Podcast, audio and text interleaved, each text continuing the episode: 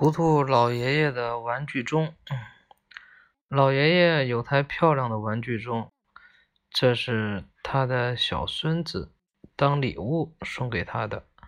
玩具钟像一座小房子，里面住着从零到九十个数字小人，小人们认真的轮流站在门口显示时间，逢整点。就敲钟，从来没有出过什么差错。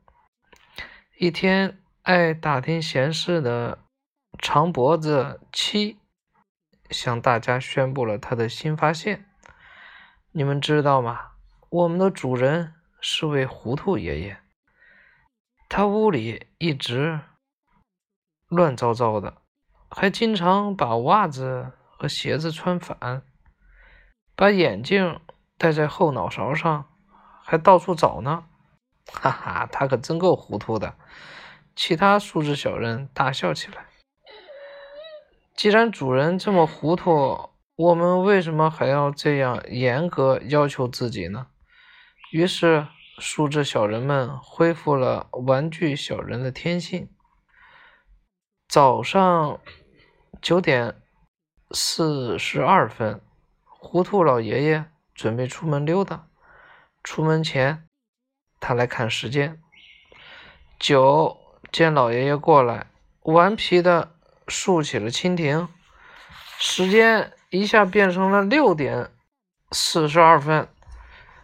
啊，这是我的刷牙时间呀！老爷爷又去刷牙了，然后又忙着吃早早饭。其实他早已经刷过牙了，也吃过早饭了。他。再吃一次早饭，自然胃口不好。为什么吃不下呢？老爷爷望着碗里的饭，大概是我缺乏锻炼吧。于是，他放下碗筷，换上运动服，跑步去了。哈哈，这老爷爷真是太糊涂了！哈哈哈，数只小人们捂着肚子大笑起来。既然老爷爷这么容易上当，数字小人们就更加顽皮了。他们站岗时也不规规矩矩的站了，不是靠着门，就是躺在地上。老爷爷经常要把钟旋转一个角度，才能看清楚时间。我真是眼花了，连数字也看不清了。他咕哝着。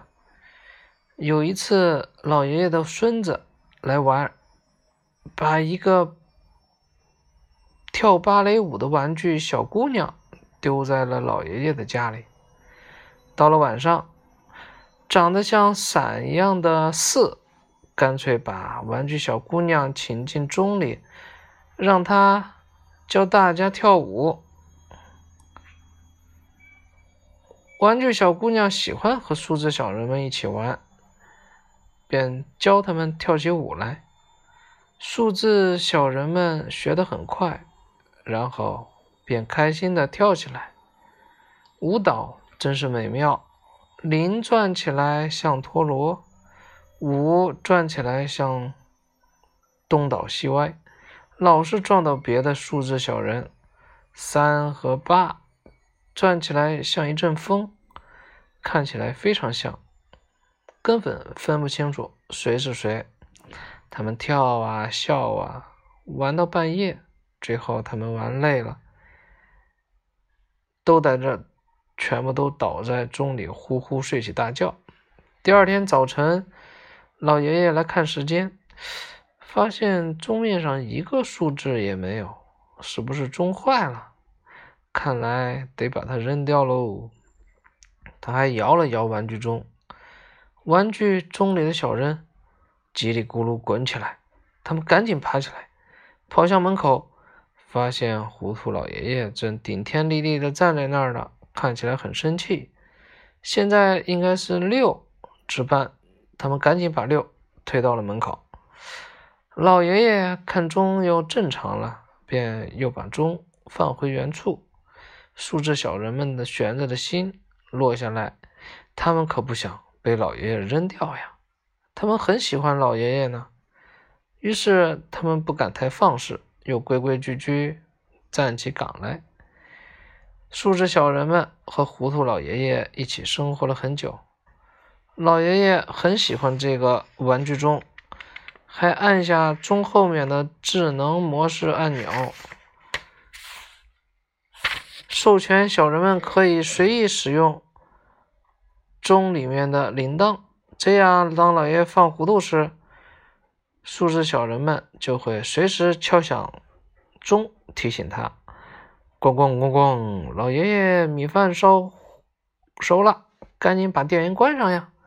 咚咚咚咚咚咚！老爷爷，你怎么把长筒袜戴在头上了？哼！树枝小人们和糊涂老爷爷一直生活在一起。你时常会听见小人们欢快的唱歌啊！唱的什么歌呢？啊，唱的是哈哈哈！如果我是光。我听爸爸说，光的速度非常快，赛过孙悟空的筋斗云，赛过风驰和电掣。如果我是光，我会绕地球十八圈，看看地球是否真正的圆，看看月亮是不是真正的绕着地球转。如果我是光，我会漫游全世界，从埃及的金字塔。到法国的卢浮宫，再从亚马逊的原始森林到非洲的大草原。如果我是光，爸爸就再也抓不到我写作业。我会穿透窗户，飞到伙伴中间，尽情的玩。如果我是光，我还可以天天睡懒觉，因为去上学的路上不用花时间，写作业的速度肯定也超级快。不，不行，不行！爸爸说，如果我是光，就永远停不下来，除非我处在两面镜子中间，来回反射不停歇。如果真是那样，成为光可就不太好。但如果爸爸妈妈是两面镜子，我倒宁愿在他们中间来回跑。两面镜子还是少，活动的空间有点小。最好再加上公园和学校，还有我的奶奶和姥姥。这些故事讲完了。